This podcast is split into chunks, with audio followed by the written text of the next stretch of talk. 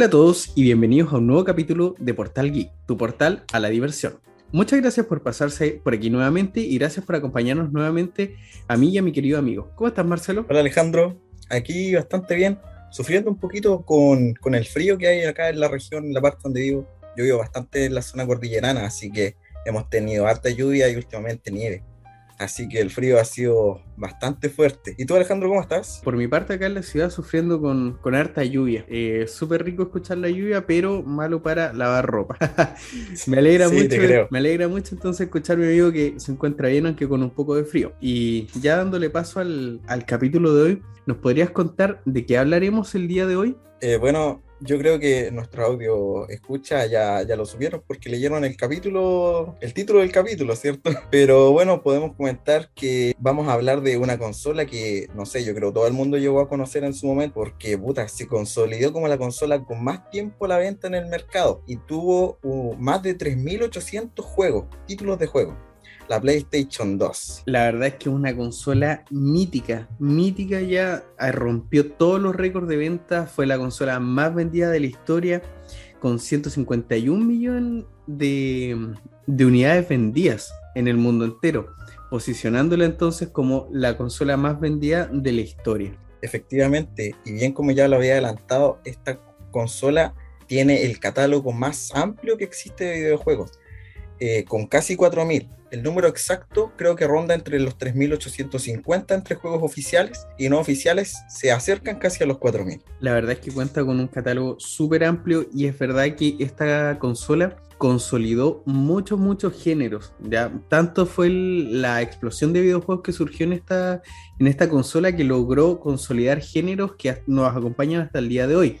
Así es, y no es para menos, pues si esta consola nos entregó una gama de títulos impresionantes, una gran gama de títulos a lo largo de toda la historia. Y la verdad es que muchos de ellos se encuentran vigentes en- hasta el día de hoy, debido a la memoria de, de muchos gamers. La verdad es que sí, yo creo que me incluyo en, en esos gamers que le dan vigencia a, lo- a los juegos de esta mítica consola. Y dándole paso a eso, te pregunto, ¿cómo llegó esta consola o cómo conociste tú esta consola, mi querido amigo? Eh, mira, si mal no recuerdo, creo que algo comenté en nuestro capítulo piloto sobre videojuegos favoritos, pero para recapitular algunas, algunas cosas, eran más, más o menos el año 2010 y puta, eh, yo tenía dos opciones de regalo de cumpleaños. Era o tener una guitarra para seguir explorando mi faceta musical de ese entonces, o una Play 2. Y la verdad yo me, me decidí por la Play 2, porque era la consola del momento, todos tenían una, en ese tiempo estaban de moda los ciber. Yo creo que muchos recuerdan los ciber, donde uno podía ir, pagar por un computador con internet, y muchos de ellos a veces tenían eh, salas especiales donde podías arrendar una Play, una Xbox, dependiendo de cómo iba pasando el tiempo, por una cierta cantidad de dinero por una, y por una cierta cantidad de tiempo. Entonces así fue como obtuve mi primera, bueno, mi Play 2 un modelo Slim y con el juego 13, pero con el tiempo pude desbloquearla y fui consiguiendo una, una gama más amplia de videojuegos. Y esa es mi historia. ¿Y cuál es la tuya, Ale? Pucha, la verdad es que yo conocí esta consola por un, primo que la tenía y después de rogarle harto tiempo a mi, a mi mamá para que la pudiera, la pudiera comprar o regalar, me llegó la, la versión Slim, me acuerdo. Que era la más, la más chiquitita, porque esta fue la. Bueno, Sony siempre se ha caracterizado por sacar varias consolas en varias versiones. Desde la PS1, que sacaron varias versiones, hasta el día de hoy. Entonces yo recibí la versión Slim. Mi primo tenía la versión Fat, que ojalá me hubiese llegado esa, porque es la más, la más completa en hardware y en, en rendimiento.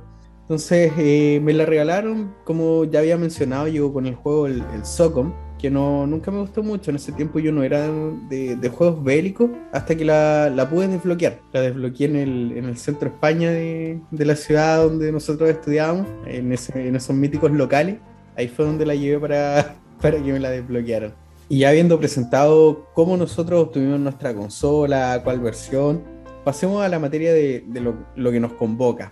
Los títulos que nosotros conocimos en esta, en esta mítica consola. Te pregunto, de partida, ¿cuáles son los títulos que más recuerdas de esta consola? ¿Cuáles son los que se te vienen a la mente inmediato cuando te dicen PlayStation 2? Mira, la verdad, cuando tú me dices PlayStation 2, pienso principalmente en dos juegos. Uno, el primero, el que le tengo más cariño de todos los juegos de la gama de la Play 2, es el Dragon Ball Z Budokai Tenkaichi 3. Eh, algo había adelantado anteriormente sobre este juego, pero yo creo que es el, juego al que más tiempo le dediqué en la Play 2, el que más disfruté, con el que más compartí, el que más rabias me hizo pasar y el que más alegría. Eh, eso en un, como un primer juego. El segundo juego yo creo que es uno que vamos a compartir con, con muchos audio escucha. Eh, no creo que contigo, Ale, pero eh, yo sé que con muchos sí, que es el Pro Evolution Soccer, más conocido ahora como el PES. Y bueno, muchos lo conocimos con su primer nombre, el Win Eleven, pero a medida que fue avanzando el tiempo se transformó en el, en el querido PES. No hay nada mejor que pasar tarde jugando Play, unos partidos de PES. Puta, me van a perdonar, pero yo soy Team PES y no Team FIFA, pero jugar PES con los amigos yo creo que es uno de los mejores panoramas hasta el día de hoy ya sea no solamente en la Play 2, en las consolas actuales, Play 4, Play 5, la Xbox One y todas las consolas disponibles en este juego. Eso con los juegos que más recuerdo. Sí, la verdad es que yo no soy mucho de, juego, de videojuegos deportivos, o bueno, de, de fútbol específicamente.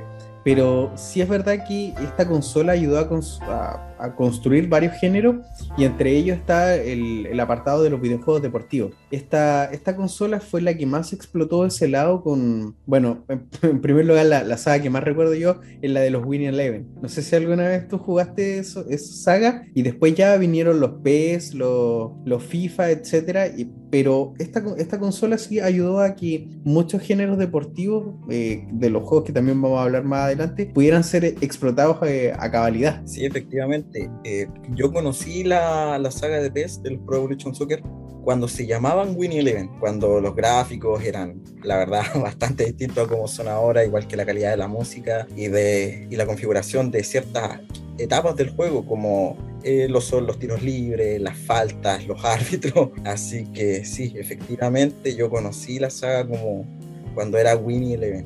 Eh, recuerdo también que cuando era Winnie Eleven era mucho más fácil de hacer versiones hacks de, de, esta misma. Se podían agregar otros juegos, perdón, no otros juegos, otros equipos de fútbol y otras eh, ligas deportivas. En el ámbito de las carreras me viene a la mente uno de los juegos que más tiempo jugué con, con mis primos, principalmente los fines de semana cuando los venía a visitar, que es el Need for Speed Most Wanted es un nombre que siempre me, me, ha costado pronunciar, en especial porque uno es un nombre en inglés y dos porque es un nombre largo. Los que ya han escuchado los capítulos anteriores saben que me cuesta pronunciar un poco los nombres en inglés. Vamos a tener que ocupar la, las versiones en españolísimo para, para empezar a hablar de los juegos. Sí, efectivamente, coño. La verdad es que eh, juegos en, de, de, carrera no, no jugué mucho esta saga del Need for Speed. Yo exploré por otro lado, ya más por un poco por el lado legal, por así decirlo. Y yo me hice fan de la saga de Gran Turismo. Me acuerdo que le tengo harto cariño al, al Gran Turismo 4 que salió en esta, en esta consola y lo jugué mucho. Jugamos mucho con amigos esta entrega de, de este juego. Me muy entretenida y la verdad es que el, el poder gráfico y la, la, movilidad que tenían los autos en ese tiempo con esta consola era súper, súper buena. Bueno, así con los juegos de carrera y efectivamente, y debido a ese título, es que Sony sacó un periférico especialmente para, para ese título, para ese juego. Pero eso es algo que vamos a hablar un poquito más adelante. Ah, ya que Oye, Sí, ya creo, creo que ya sabes de qué estoy hablando, ¿cierto? Sí, correcto, correcto. Lo vamos a revisar un poquito más adelante. Sí. Oye, ya hablando de juegos un poquito bélicos, ya algo nos habías comentado, pero ¿algún otro, algún juego bélico de guerra que recuerdes sobre esta consola?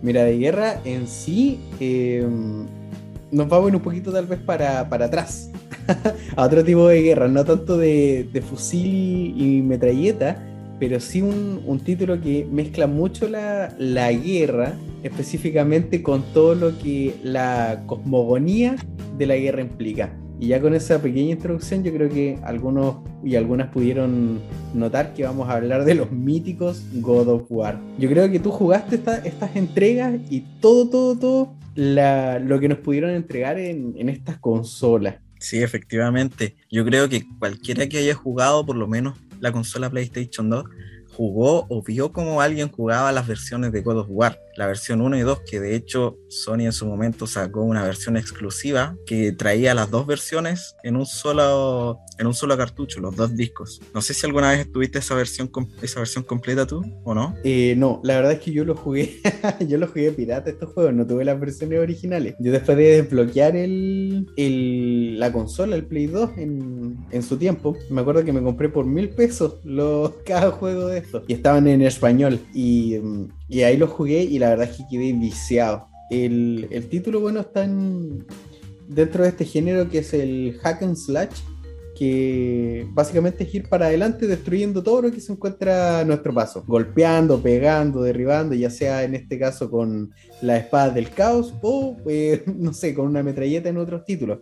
Pero era un título súper, súper entretenido y ojalá que nuestros padres no nos pillaran jugando esa cuestión porque caía, ¿cierto? Una, una camorra segura. Sí, lo que más recuerdo de las versiones de juego jugar es que tenía que jugarlo más o menos escondido porque era un juego que la verdad era bastante violento y en algunas partes sangriento. Igual, considerando un tema que, mencionaste, eh, este, esta saga de juegos tiene una historia trasfondo bastante buena, que la verdad yo por lo menos vine a analizar o entender cuando ya fui una persona adulta. Yo cuando jugaba las versiones de God of War para Play 2, para mí era un juego de, de matanza, de pelea, de avanzar, de destruir y de matar dioses. Para mí eso era el God of War. Lo que bastante, lo que en realidad era lo que entretenía para una persona de, mi edad en ese entonces. Yo creo que muchos me van a estar de acuerdo conmigo. Sí, pues es que ese era como el encanto primordial que tenía el juego es como lo que te entregan los GTA. Es el hecho que, claro, está la historia principal que tú puedes entender, pero muchas veces uno, cuando chico jugaba GTA como para atropellar gente, como para dispararle a, a los policías, ¿cierto? Vamos a tener que censurar esa parte, colocarle un pito para que no lo detecte Spotify. Pero uno muchas veces jugaba como por el hecho de hacer como, no sé, pues actos ilícitos o explorar la, la libertad de, que nos entregaba ese, ese, mundo. No tanto por la historia, a pesar de que uno estaba como un poquito obligado en los God of War a progresar de forma lineal por toda la historia. Sí, tienes toda la razón. Oye, y hablando, saliéndonos un poquito de esa temática de guerra, bueno, yo había mencionado que a mí me gustan bastante los shooters y no sé si alguna vez jugaste otro tipo de juego de guerra en la Play 2 o no sé, como alguna, alguna versión del Call of Duty o del Medalla de Honor. No sé si alguna vez jugaste alguna versión de esas. Mira, en el Play 2 yo no jugué ningún Medalla de Honor, pero sí en el Play 1 lo jugué bastante. Si hablamos de juegos de disparos o, o shooter, por así decirlo, se me viene una mezcla entre los juegos de, de, carrera y de disparo. Yo pasé mucho tiempo jugando un juego que se llamaba Twisted Metal en el Play 2 y, y específicamente el título era el Twisted Metal Black que era una especie de, de coliseo de autos donde habían puros psicópatas, donde habían puros asesinos que montaban armas en sus carros e intentaban matarse entre ellos.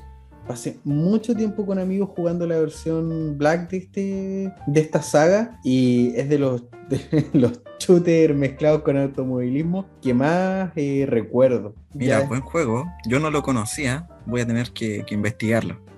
No, la verdad es que es una saga súper buena y, súper viejita también. Se suponía que se estaba haciendo un remaster ahora de, estos juegos y se iba a sacar una nueva entrega, pero lamentablemente creo que quedó un poco en pausa. Oye, ¿qué otros juegos se te vienen en mente cuando habláis de la Play 2? Yo tengo una lista larga de, juegos que cuando hablamos de esta temática se me vinieron miles de portadas eh, a la, a la cabeza. Muchos juegos horribles catalogados por algunos y otros muy, muy buenos. Mira, si, si hablas de, hablamos de títulos conocidos que, la, que podamos hablar y que yo creo que podamos conectar con nuestro audio escucha, vamos a hablar de, de, uno que ya mencionaste, que son los GTA. Principalmente de las versiones más conocidas para la PlayStation 2, que son el GTA Vice City y su símil, que es el GTA Vice City Stories, y el GTA San Andreas. Yo creo que alguna vez jugaste alguna de esas versiones, ¿o no?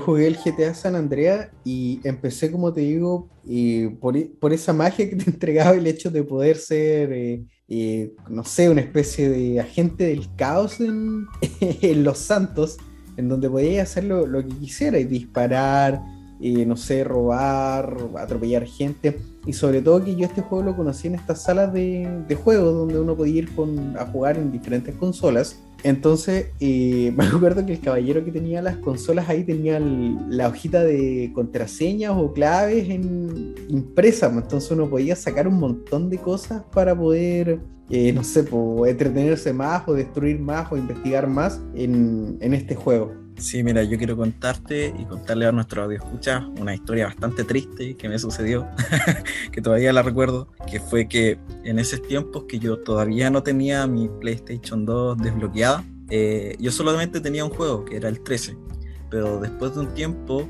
eh, un primo me regaló el GTA Vice City Stories original con su cajita, con disco. Y bueno, en su momento yo no tenía memory card tampoco, entonces no podía guardar el avance. Y por ahí escuché una malintencionada opción que podía hacer, que era que limpiara el disco, ¿cierto?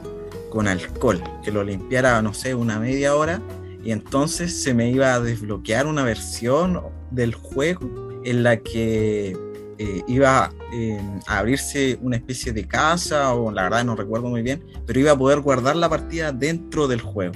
Y bueno, tomé, me acuerdo, una botella que tenía mi papá en la bodega de alcohol puro y recuerdo que le puse al, al disco del juego y lo frotaba con unos pedazos de algodón, de, de confort también para secarlo. Y puta, recuerdo que el juego, el CD cambió de color. Eh, no le tomé mucha importancia hasta que lo fui a probar. Dios mío, Dios mío, perdí el juego y no pude jugarlo nuevamente hasta mucho después, hasta que desbloqueé la consola es uno de los recuerdos que se me vienen más a la mente cuando hablamos del GTA, en especial del GTA Vice City Stories. Oye, pero yo creo que caíste en una de estas de estas triquiñuelas que se hacían para poder arreglar los tipos de juegos que vienen desde soplar el cartucho hasta limpiar los discos efectivamente con alcohol. Y no sé si alguna vez también escuchaste esto de echarle pasta de dientes. Sí, también. para eliminar las rayas. Sí, yo me acuerdo que hubo un tiempo en donde los juegos de Xbox 360 se rayaban muy fácil, los originales. No sé por qué, la verdad, pero empezó a correr ese como pequeño rumor, o al menos dentro de, lo, de mis amigos que tenían una Xbox 360. Y claro, en algún foro todos pillaron esto de que no hay que limpiarlos con pasta de dientes, dejarlos un rato y así se van a arreglar. Lo que no sé si era un efecto placebo o algo así, pero no, según ellos todo esto funcionaba y, a veces daba la, sensación de que sí los juegos funcionaban luego de hacer ese pequeño invento. Bueno, parte de razón podrían tener, pero no siempre. Por ejemplo, limpiar los discos, no sé, con un poquito de alcohol, si era una cantidad mínima no le pasaba nada. Y bueno, el disco quedaba reluciente, entonces daba la falsa impresión de que el juego había quedado, entre comillas, como nuevo o que iba a funcionar mejor. Así que bueno, hartas historias hay de acuerdo a eso, a esas triquiñuelas.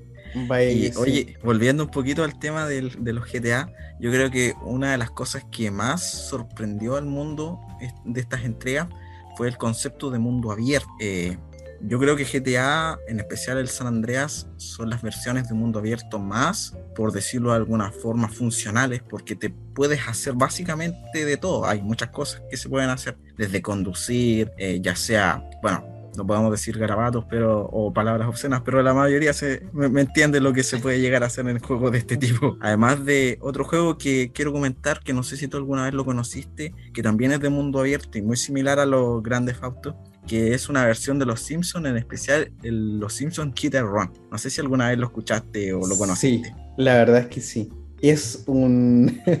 es como una parodia simpsonificada de, de GTA, muy, muy bien lograda. Es una historia súper entretenida y es un juego súper bacán de poder, de poder jugar. ¿Cómo conociste este juego tú? Yo lo conocí porque lo tenía un primo y cuando lo iba a visitar algunos fines de semana, él estaba muy pegado a él pero mi primo era bastante más chico que yo y era harto manquito. Entonces siempre me pedía ayuda principalmente con las misiones que, en las que tenía que conducir, con las que había que avanzar por ciertas plataformas, ir saltando y cosas así. Entonces así fue como conocí el juego y la verdad es que para ese entonces habían pocos juegos disponibles de Los Simpsons en los que tú pudieras eh, efectivamente controlar a algún personaje de la familia. Y cuando conocí un juego de Los Simpsons que era en modalidad mundo abierto, puta, yo me enamoré de este juego. Es uno de los mejores juegos que considero que existen para, por lo menos para la consola de PlayStation 2. Y uno de los mejores juegos de Los Simpsons que hay eh, hasta el día de hoy en,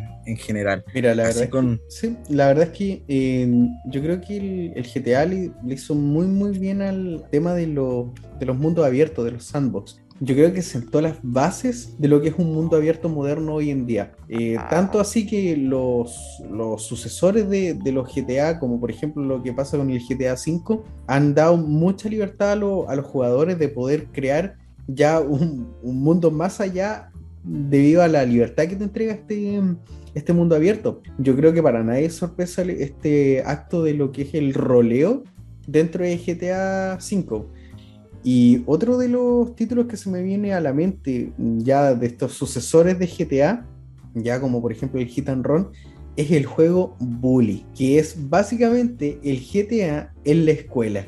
No sé si alguna vez tú jugaste este, este juego del, del Bully. No, lo cierto es que yo nunca jugué Bully.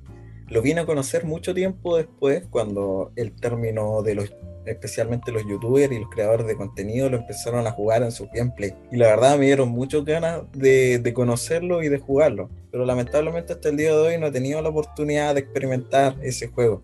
Y claro, es que los desarrolladores son los mismos que los GTA, es Rockstar, si no me equivoco efectivamente Rockstar, donde nosotros encarnamos allí en esta en la escuela Bulwark, pero completando misiones. Es un juego súper entretenido, satírico, a más no poder. Ya nosotros eh, somos como una, es como una especie de, de academia eh, para reformar eh, gente más o menos de alcurnia, pero llegamos nosotros siendo como especie de cizarro dentro de la, de, la academia y empezamos a, a escalar. Ya es, una, es como una historia de, de, superación delictual, donde nosotros llegamos en el escalafón más bajo y nos convertimos en, en el rey de esta academia por medio de, de tratos, de traiciones, eh, peleas, soborno. Es una historia a los GTA, pero en la enseñanza media. Sí, efectivamente. Y una de las cosas que más eh, recuerdo de por lo menos los comentarios que hacía la gente respecto a este juego, no sé si me lo puedes confirmar o no, eran los ciertos castigos que daban algunos profesores por, por las actitudes que tenía el personaje principal, que la verdad no concordaban en nada con lo que habías hecho a lo que te mandaban a hacer. Efectivamente, muchos de los castigos tenían que ver más con el lado físico que con una especie de formación para mejorar tu personalidad y tu conducta. Oye, Chelo, eh, mira, nosotros estamos divagando ahora, pero ¿qué tal si le ponemos un poquito de orden a, la casa? Entonces, eh, es cierto que cada consola puede abarcar muchos géneros de videojuegos, eh, puede tomar mucho, mucho terreno y puede ser muy amplio el horizonte de los videojuegos. Entonces, mira, te propongo algo. Vayamos viendo género a género. A ver, si yo te digo, por ejemplo, juegos de pelea, Pablito, ¿qué se te viene en mente aparte del Budokan Kanchi 3? Eh, así rápidamente, el Mortal Kombat y principalmente el Mortal Kombat Armageddon. Un juegazo de Mortal Kombat. La verdad, si no, no sé si lo jugaste tú alguna vez. Le di como caja esa entrega con, con, mis primos. Con parte de la familia jugábamos mucho lo que eran los juegos de pelea. Y me acuerdo cuando un primo llegó con el, con el Mortal Kombat Armageddon. Armageddon, Armageddon. Ya como, como suene para los puristas. ¿Y te acuerdas de la cinemática de inicio de ese juego? Cuando empezaba. Era una calidad increíble. Cómo peleaban entre todos para llegar a la cima de la pirámide. No, una de las cosas más memorables del juego.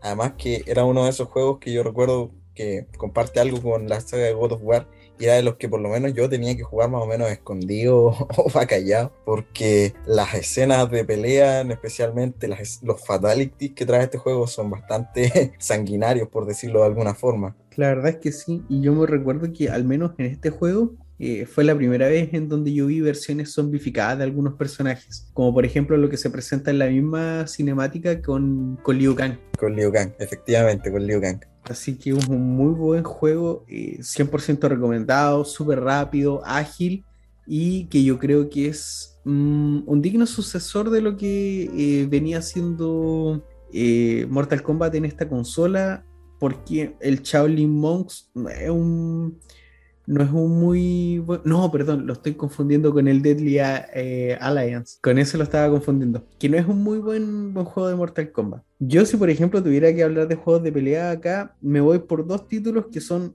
un clásico y una contraparte de tu título. Si me voy por el lado clásico, yo jugué, pero hasta el día de hoy juego el Marvel vs. Capcom 2. No sé si tú jugaste este juego alguna vez. Efectivamente lo jugué, pero nunca en PlayStation 2. Lo he jugado en emuladores en el computador, pero nunca en la Play 2. No, yo hasta el día de hoy juego este juego de vez en cuando. y, y no, en su tiempo lo disfruté caleta. Yo me acuerdo cuando compré esta consola y la desbloqueé y compré este juego con amigos de toda la cuadra. Veníamos a jugar este juego y sobre todo que el jefe que tenía que se dividía en estos tres como entes, no sé, maquiavélicos, un poco ya como de película de terror, lo encontraba súper, súper bueno. De hecho, yo lo juego de repente. Hay una plataforma que la encuentro súper buena, un poquito en real principio, que se llama Fight Cave. Fight Cave 2 que es como una especie de emulador online donde podéis jugar como jueguitos retro de pelea con mucha, mucha gente, eh, random, al azar. Y ahí lo juego yo de vez en cuando y no, hay gente que es súper buena, que te pega, te encadena unos combos, pero que, no podía hacer nada. Como lo que pasa, por ejemplo, con los Dragon Ball de ahora. Oye, buen dato te sacaste, ¿eh? buen dato. Yo al menos no lo conocía. Así que le vamos a pegar una, una probadita. Hoy me habíais dicho que eran dos juegos. ¿Cuál es el otro, la otra entrega de la que vas a hablar? De la que nos vas a hablar. la otra es la saga de Naruto Shippuden Ultimate Ninja. Cuando yo me compré el, el Play 2, a mí no, me encantaba mucho la, la, saga de Dragon Ball. Entonces un amigo me dijo, oye, pero también está esta otra saga. Y ahí conocí los Shippuden, los Ultimate Ninja los Storm y que me acuerdo que en la consola no estaba el, apellido Storm cuando, cuando yo lo jugué. Yo, por ejemplo, recuerdo como en Ultimate Ninja, ¿no? No sé si es que después salió una variante con, con lo de Storm, pero me acuerdo que mucho tiempo estuve jugando este juego con, también con amigos. Buena, buena. Yo alguna vez jugué algunas versiones de, de Naruto, de los juegos de Naruto para la Play 2. Pero la verdad no, no era muy fan. Estaba muy pegado a lo que era la mecánica del Mortal Kombat y la mecánica del Dragon Ball. Así que nunca jugué un juego en su totalidad de, de, de Naruto. Los juegos de. Los juegos de, de los Naruto. De los Naruto.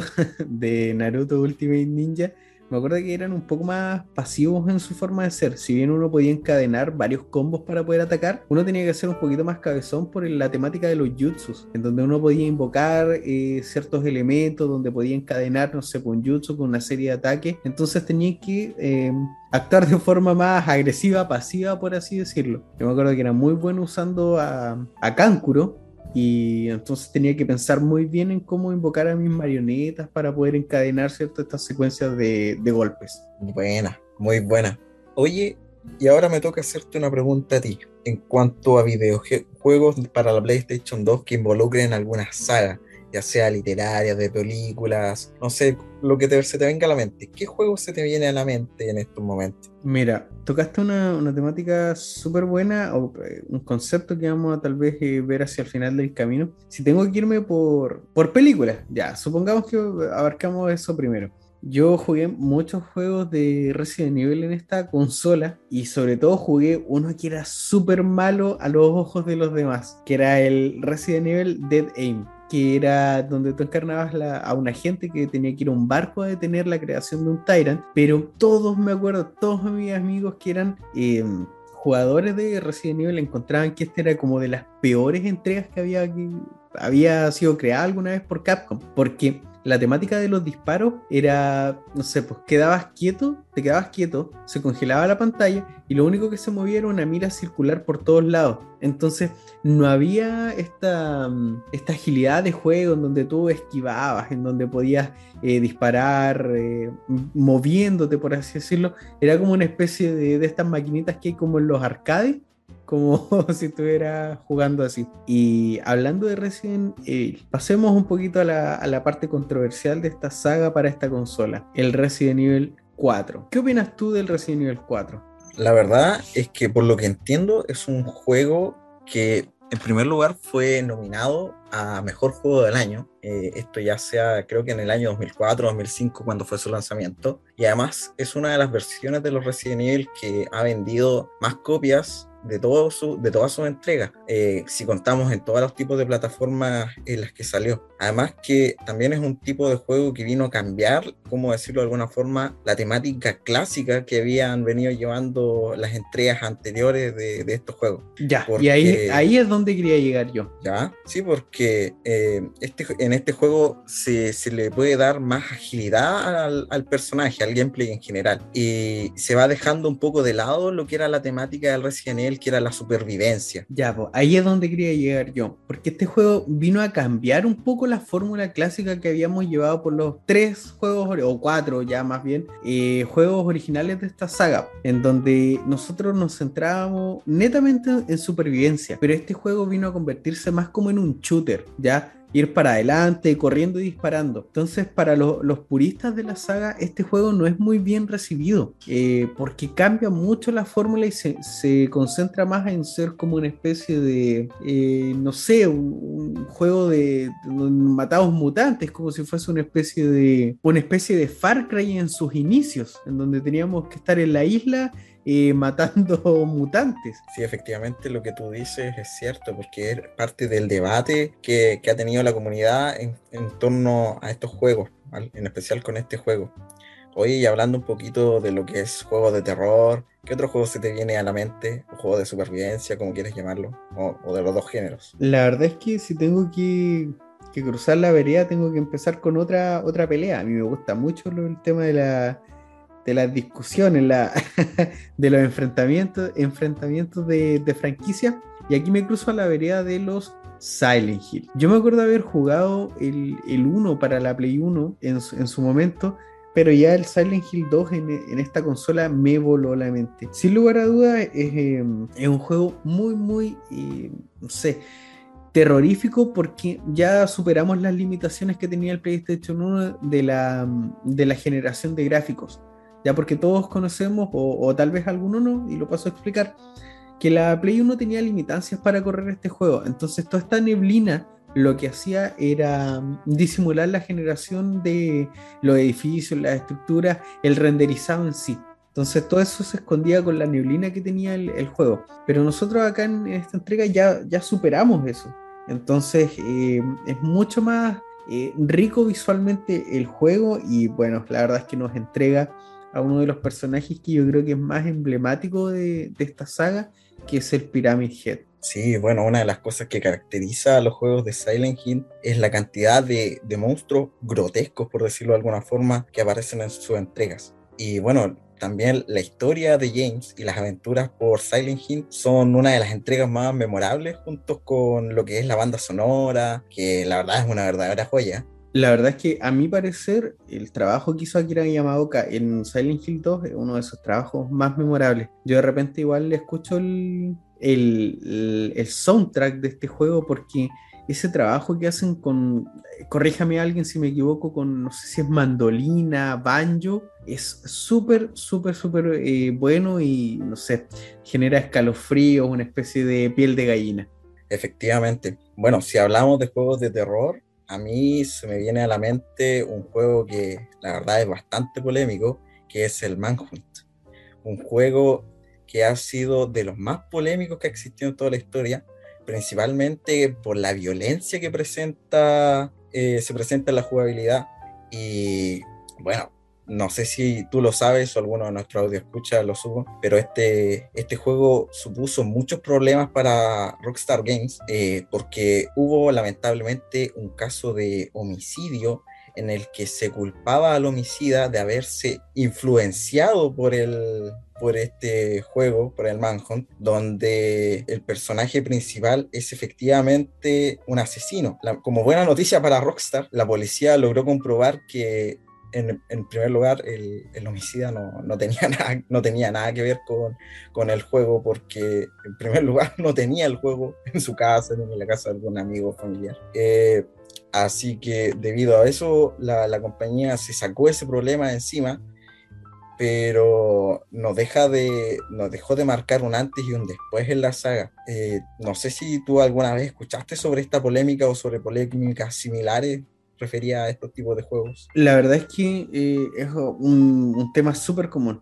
Muchas comunidades, muchas autoridades, muchos políticos, muchos bloques eh, siempre culpan o tratan de buscar eh, la culpabilidad de los videojuegos en ciertos tipos de actos, en ciertos tipos de, de pensamientos, ideologías. Siempre que ocurre algo, por ejemplo en Estados Unidos relacionado con los tiroteos, que la ciudad de los tiroteos, el país de los tiroteos, perdón, siempre se intenta eh, buscar algún culpable muchas veces recaen en los videojuegos. Por ejemplo, Fortnite ha sido foco de, mucha discusión en Estados Unidos debido a, esto mismo que te comento. Y referente al, juego en sí, uff, abristonería que creí que había tenido, que había cerrado, no sé si lo bloqueé por mi salud mental, no sé si lo reprimí, pero la verdad es que Manhattan es un juego súper, súper crudo. Es un juego terrible y súper... Eh, terrorífico. Eh, no sé si lo vas a comentar más adelante, pero me adelanto un poco. La verdad es que no ha habido un villano en una serie de videojuegos que me haya perturbado tanto, o no lo recuerdo en este momento, como Pixie en el Manhunt 2. La verdad es que esas escenas de supervivencia en donde estamos esquivando a un tipo obeso, desnudo, con una máscara de cerdo y una motosierra, que me haya perturbado más es como ya mezclemos todo, todo lo que pueda, no sé, generar trauma en los niños y lancémoslos en una etapa de un videojuego. Efectivamente, por personajes como Pixie es que yo tenía que jugar estas entregas escondidos, porque la verdad la primera vez que mi mamá vio a Pixie fue cuando todavía estaba en encadenado en la cárcel y me hicieron, no, no me hicieron apagar el play, me apagaron el play y me sometieron a estos típicos sermones de papá de por qué está jugando eso, eso no hace bien, las típicas polémicas que llevan estos títulos a tener los problemas que, que le llegaron a tener. Pero sí, efectivamente, Pixie es uno de esos eh, jefes finales muy controversiales, no solamente por la dificultad de, de lo que es derrotarlo, sino por lo que tú dices, su apariencia física. Y la verdad es que en, su momento parecía que era un, jefe más o menos fácil de derrotar porque recuerdas que se orientaba por los sonidos. Nosotros si, si, metíamos mucho ruido, él venía corriendo, pero la verdad es que era muy rápido, muy rápido. O sea, tú cometías un error, chocabas con algo o no sé, pues intentabas llamarlo golpeando una especie de tubo de metal y él llegaba muy, muy rápido y llegaba gritando eh, Here Comes Pixie o Pixie's Hunting You. Y la verdad es que hay el pelo, pero y la piel de gallina a tope. Oh, ya, pero ya salgamos un poquito de la, de la temática de terror porque muchos traumas eh, se están abriendo, están reviviendo. Mira, eh, yo dentro de la, de la consola eh, PlayStation, yo, tú sabes que yo soy muy fan de, esta saga y, ya en su evolución de, de, la primera entrega a la segunda y la tercera lo, lo disfruté bastante, pero sigo pensando que la primera se lleva los galardones. Pero ¿qué me a decir? O si jugaste tú la saga de, de Crash en esta, en esta etapa. El Twinsanity y el The Wrath of Cortex. ¿Ya? El, el 2 y 3 para los, para los que no están entendidos en el inglés. Mira, la verdad es que el primer juego de Crash que yo jugué fue el, el 2. Yo lo conozco como el Crash 2, para, para todos los que no saben. Y la verdad, exacto. Y la verdad es que es uno de esos juegos que lamentablemente sufrió uno de mis grandes problemas, que era eh, no tener memory card. Entonces no pasaba nunca los primeros niveles, pero es de los que más recuerdo porque Crash, para empezar, es un personaje bastante carismático dentro del universo de lo que es Crash. La música y las temáticas, los escenarios de juego eran bastante variados por lo que recuerdo. Y no, yo por lo menos ese es uno de los juegos de, para la PlayStation 2 que más les tengo cariño. Y que igual es una de mis heridas que lamentablemente no he cerrado porque eh, no he tenido lamentablemente el tiempo para terminar y cerrar esa herida. Y espero poder hacerlo prontamente. Tú eres más fan de la saga de videojuegos de Crash, así que yo creo que tú nos vas a poder comentar más cosas sobre esa saga. Eh, bueno, la verdad es que yo, yo jugué harto esto, todas estas entregas y pude ver su, su, evolución. La verdad es que yo creo que PlayStation hasta el día de hoy no, no, no quiere soltar a lo que es uno de sus mascotas insignia y sus sagas más queridas. Si bien es cierto que la, la segunda y la tercera entrega a mi parecer no están como a la, a la altura de lo que fue la primera en, en revolución, en jugabilidad, en, un, en la creación de una historia y sobre todo un personaje, son juegos que son muy muy entretenidos, un plataformero súper amigable, familiar, eh, cuenta con un nivel de dificultad justa, si bien es cierto hay jefes, por ejemplo, que son difíciles de derrotar, uno se puede adaptar muy muy fácil, lo cual este, es súper bueno este sistema como de recompensa psicológica, por así decirlo, refuerzo positivo, en donde pudiste fallar dos, tres veces y ya la tercera te va a salir. Entonces, no sé, los colores, la música, todos hacen que sean juegos súper, súper entretenidos de, de, poder eh, jugar. Sí, la verdad es que las aventuras de Crash y del Doctor Cortex, si no me equivoco, así se llama, esa cabeza amarilla que aparece en el juego, son muy buenas para adentrarse a lo que son los videojuegos de aventuras y de plataformas. Oye, Ale, tú, tú tocaste un tema que me gustaría que compartiéramos en este, en este capítulo, que son videojuegos, son videojuegos de carácter familiar, no solamente para jugar siempre con amigos o no sé, con, con cualquier otro tipo de conocido. Yo me acuerdo de un juego que más jugué con mi familia, no solamente con mis primos, sino que la vez que intenté hacer que mis papás jugaran conmigo a la Play 2 fue con la saga de videojuegos de el Lego Star Wars. Yo sé que a ti te gusta Star Wars y que eres un gran fanático de la saga, pero no sé si alguna vez jugaste alguna temática de los videojuegos de Lego, no solamente el Star Wars, pero no sé si alguna vez probaste algún videojuego de Lego por lo menos para esta consola. La verdad es que sí, mi estimado amigo. Yo me acuerdo de esta entrega del, de Lego Star Wars para esta consola y eh, le tengo mucho, mucho cariño. Los videojuegos de Lego se caracterizan por ser súper, súper amigables. Eh, esos son como más un poquito enfocados al, al público infantil por el tipo de humor que manejan, por los, los, diálogos que tienen. Pero sí recuerdo el, el, el Lego Star Wars, que era la de la trilogía original que era, tocaba los primeros tres capítulos de, de, de, esta franquicia. Y también recuerdo que había una versión que tenía los seis episodios, que era la, como la versión más completa de, de, esta, de este videojuego. Sí, efectivamente, esa es la versión que por lo menos jugaba yo con mis primos y con la que intentaba jugar con mis papás. lamentablemente nunca los quise conectar, pero hablando un poquito de la jugabilidad, eh, los juegos de Lego tienen una mecánica eh, bastante peculiar y es que eh, es muy difícil ser derrotado o morir, como por decirlo de alguna forma, porque el juego se basa en la captura de ciertos Legos, ciertas monedas, y al momento en el que tu personaje es derrotado, eh, vuelves a revivir, pero con un porcentaje menor de, de estas monedas. Y, y, bueno, las cinemáticas que traía este juego también son las bastante eh, memorables porque vas recapitulando lo que son las películas con al más puro estilo de Lego, con la gracia y satírica que la saga le, le incluyó en, su, en sus videojuegos. Eh, eso es lo que más recuerdo sobre el juego. No sé si hay algo más que me puedas comentar tú. No, la verdad es que estoy de acuerdo contigo sobre todo con el, el aspecto de la jugabilidad. Yo creo que no es muy común en, lo, en los juegos de, de, Disney que son como más para eh, familia o niños el, el hecho de, de, morir o también en la versión de Lego. No es que esté diciendo que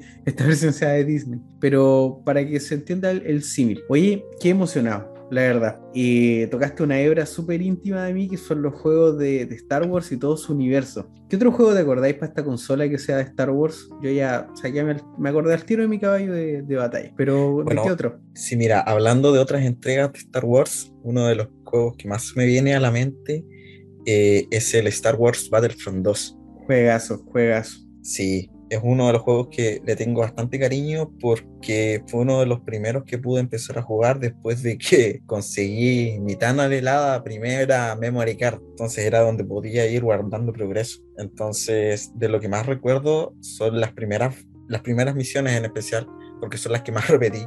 Eh, en, en lo que es la, el descubrimiento de cómo se jugaba una, un juego de Star Wars. También recuerdo que era uno de los primeros juegos donde tú podías elegir en qué bando podías estar. Era uno de los primeros juegos donde tú podías elegir si controlabas a los droides de los separatistas o a los clones de la República.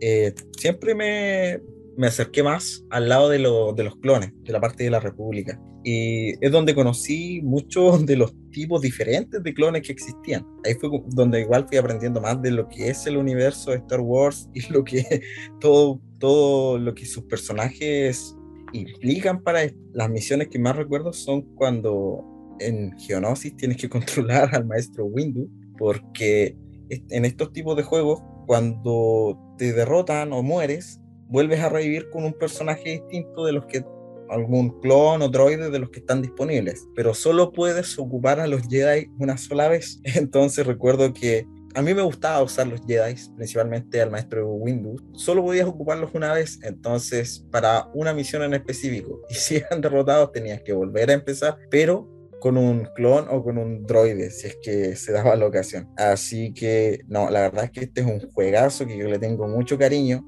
Y bueno, eso es una de las cosas que más rescato es la que mencioné, que es de que tú podías elegir no solamente si representar a los clones que defendían a la República o a los droides, que eran controlados por los separatistas. Yo sé que hay más juegos de la franquicia donde uno puede elegir bandos. No sé si tú alguna vez jugaste otro juego, bueno, me imagino que sí, pero ¿qué más puedes comentarnos sobre este tipo de jugabilidad? Mira, si hablamos de jugabilidad en sí, lo que es el Battlefront 2 es un juegazo, como decía. ¿Por qué? porque su modo multijugador como shooter era súper bueno para la época. Y si bien es cierto que yo en ese tiempo no recuerdo muchos shooters online, ya que no fueran el caballo de batalla de Microsoft, que por ejemplo era el Halo, el Battlefront 2 hizo un excelente trabajo en ese sentido. Mejoró mucho lo que era el, sistema de, jugabilidad online, lo que hizo que muchas personas se, viciaran un poquito. Yo creo que eso dio el, paso natural, ¿cierto?, a la llegada a, los computadores, pero a la, PC Master Race, ya con los juegos de Battlefront actuales, que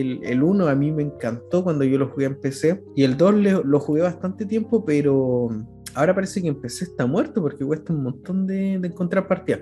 Eh, lo que a mí más me gustaba de lo que era el Battlefront 2 era lo, de las misiones, como, como decías tú, este acto de recorrer tantos planetas, tantos mundos como eh, Felucia, Camino, Geonosis, eh, Utapau, que eran todos estos mundos que eh, nosotros habíamos visto mencionados en las películas, pero no, no habíamos podido tener la oportunidad de como explorar, por así decir. Entonces, eh, este juego llegó a darnos esa oportunidad. Dentro de lo que yo te había comentado, mi caballo de batalla eh, no es nada más ni nada menos que eh, The Force Unleashed que es un, un, juegazo, a mi parecer, un juego que lo tiene todo y que lamentablemente dejó de ser canon ahora porque nos presentó a Galen Mare, que es la persona que puso a Vader a cuatro patas e hizo lo que quiso con él. Sí, la verdad es que yo nunca he jugado esta entrega, pero entiendo que es uno de estos videojuegos en los que tú puedes elegir el camino del bien o del mal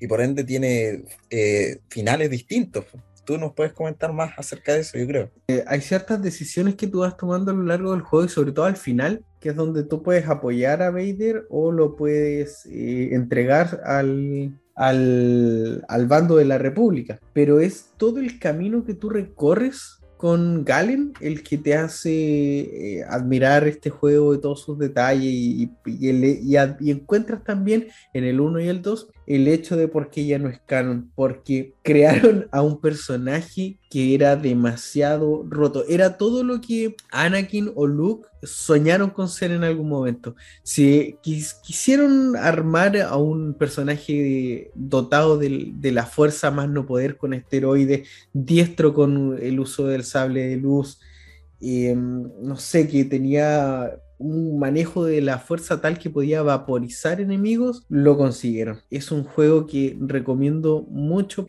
Eh, sí, efectivamente, con lo que tú decías, bueno, entiendo que este videojuego salió entre los años 2008 y 2009. La franquicia de Star Wars ha cambiado bastante, bastante en estos casi 14, 15 años. Yo creo que eso lo podemos hablar en otro video, ¿cierto, Vale? Justamente yo, yo creo que le vamos a tener que dedicar, o al menos te, te, voy a obligar a, tener un capítulo eh, dedicado a lo que es eh, toda la franquicia de Star Wars todos sus videojuegos, todo cómo ha evolucionado, cómo ha cambiado, puntos buenos, eh, deficiencias, etcétera. Oye, mira, ya para ir eh, cerrando el capítulo, quería comentarte ciertas cosas. Para mí esta consola fue un boom, una explosión en el mundo de los videojuegos, al menos para mí. Esta consola, ¿cierto? Lanzó una gama de juegos súper, súper amplia, abarcando mucho el terreno de lo que eran, por ejemplo, juegos de películas, porque habían juegos de Jackass, de Indiana Jones, de Cars, incluso juegos de series, porque habían juegos hasta de CSI, de esta serie de, de forenses. O sea, estamos hablando de que eh, hubo una, una, explosión en la gama de, de videojuegos. Y, efectivamente, en el tiempo de que estaba el boom de la Play 2, de tema o tópico que saliera, era obligación que tuviera su título en la Play 2 no había nada que no tuviera una versión de Play 2, lo que contribuyó a mucho a su éxito. Exactamente. Y es por eso que salieron muchos juegos que abarcaban temáticas súper simples, pero eran sumamente entretenidos. Y es donde yo me quiero detener ahora. Porque uno de los juegos que tenía una temática más simple de jugar, pero que yo disfruté mucho, y a pesar de que los juegos de deporte o de actividad deportiva no son mis favoritos, yo pasé mucho tiempo jugando los juegos de Tony Hawk para esta consola. Sobre todo porque eran un juego con una jugabilidad súper simple, súper entretenida y su banda musical o su OST era un deleite. Tenía todo lo que un adolescente rebelde podía necesitar, a pesar de que yo nunca me incliné por el, lado del skate. Sí, mira, eso es algo que compartimos, porque a mí nunca no, no es que no me guste, pero no me ha llamado mucho la atención el skate o, o los deportes de alto riesgo. Pero una de las cosas que más recuerdo del juego de Tony Hawk era lo que tú mencionaste, que es su banda sonora. Yo le pedía el juego a mi primo, que era que lo tenía en su versión original, solamente para escuchar la música del Tony Hawk. Una de las cosas que más recuerdo, porque una vez me acuerdo que tenía que hacer, no sé si un trabajo, una tarea para el colegio, y tenía de fondo el Tony Hawk, la música del Tony Hawk. Y justamente llegó mi primo eh, a buscar el juego que, yo que me había prestado. y la verdad es que nunca más me lo pasó porque él esperaba que, que yo estuviera jugando para poder jugar con él. Así que nunca más pude tenerlo por lo menos para jugarlo o para, para poder escuchar la banda sonora. La verdad es que sí, yo siempre fui inclinado por eh, la música un poco más pesadita y yo me acuerdo que me sorprendí, por ejemplo, en el Underground, en el Tony Hawk Underground, que habían canciones, por ejemplo, de Dropkick Murphys, que es una banda así media bostoniana de, de como rock y con influencia irlandesa, entonces lo pasaba muy bien jugando y escuchando, más que nada jugando para escuchar las canciones. Era un juego muy muy bueno de los cuales yo aprecio y tengo muy, muy buenos recuerdos porque jugaba mucho con amigos que les gustaba este tipo de juegos. Ya pasando a lo último que se me viene a la mente, los juegos musicales. ¿Tú alguna vez jugaste juegos musicales en esta consola? Mira, juegos musicales como tales en PlayStation 2, no. ¿Por qué? Porque para la PlayStation 2 los principales juegos musicales eh, necesitaban algunos periféricos especiales y a veces venían con los juegos y a veces no. Entonces, yo me acuerdo que en su momento estuvo muy de moda el Guitar Hero, un juegazo. Entonces, eh, hice lo que todo niño de esa edad hacía, que era rogarle a su papá por el Guitar Hero y por la guitarrita para poder jugar, que era un, periférico especial para este juego. Y bueno, recuerdo que después de tanto insistir, mi papá llegó con un periférico, pero un periférico bastante singular, porque era una imitación, por decirlo de alguna forma, de la guitarra para PlayStation 2. No se conectaba a la PlayStation 2, se conectaba directamente al televisor, era una consola más. Y la verdad es que era una imitación, una versión bastante eh, funcional y buena de lo que era el Guitar Hero, pero nunca le llegó a los talones a lo que es la versión para PlayStation 2 y, lo que salió para las siguientes consolas. Así que imitado jamás igualado. Exacto. Así que respondiendo a tu pregunta, en estricto rigor, eh, no, nunca jugué un juego musical en la PlayStation 2. Me hubiese gustado, sí. Lo intenté y por eso fue que mi papá me llegó con ese regalo. Pero entiendo que no es lo mismo principalmente porque, porque había que tener un periférico especial que era la guitarrita. ¿Y tú alguna vez jugaste algún juego musical como el Guitar Hero o alguno similar o parecido? Mira, sabes que yo tuve amigos que estuvieron muy, muy viciados a todo lo que era el, Guitar Hero en Hero, Hero en su momento. Tanto que también tenían el periférico para, para jugar acá, pero yo era súper malo. Yo era súper malo jugando estos juegos, no podía coordinar casi nada. Me quedaba ahí jugando básicamente para, para, no sé, hacer vía social o, o, después ya esperar el tiempo de jugar, no sé, por los Resident Evil o, eh, por ejemplo, los, o quedarnos jugando, por ejemplo, los Metal Gear, que en ese tiempo estábamos jugando el Snake Eater. Pero nunca estuve como en esta influencia de los juegos como el Guitar Hero, el, el Papa de Rapper, que era otro que me acuerdo que había de, de, de videojuegos. Oye, Marcelo, para ir cerrando ya este capítulo, porque se ha hecho un poquito largo, yo creo, voy con con dos preguntas voy a hacerte una, una primero. ¿Vale la pena un PlayStation 2 en la actualidad, hoy en día, en pleno 2022, a tu parecer? Mi parecer, yo creo que sí, vale la pena tener un PlayStation 2 hoy, julio de 2022. ¿Y por qué? Porque uno es una consola que tal vez para los estándares de hoy no tiene los mejores gráficos o no sé, la mejor jugabilidad en ciertos aspectos, pero es una consola que tiene un catálogo, como habíamos dicho, muy amplio de juegos. De todo tipo vas a encontrar eh, juegos si es que tienes una PlayStation 2. La verdad es que a estas alturas conseguir una, si es que no tienes la tuya como yo o como Alejandro guardada por ahí, eh, es muy fácil de conseguir en una versión desbloqueada. Aparte que los periféricos, los, los DualShock y las Memory Cards son bastante accesibles en lo económico. Así que personalmente yo recomiendo tener o sacar de su caja la PlayStation 2 y recordar o jugar estos juegos. Eh, eso por, por, esa parte de la pregunta. ¿Cuál es tu opinión respecto a eso? Y pucha, la verdad es que yo también me inclino por eso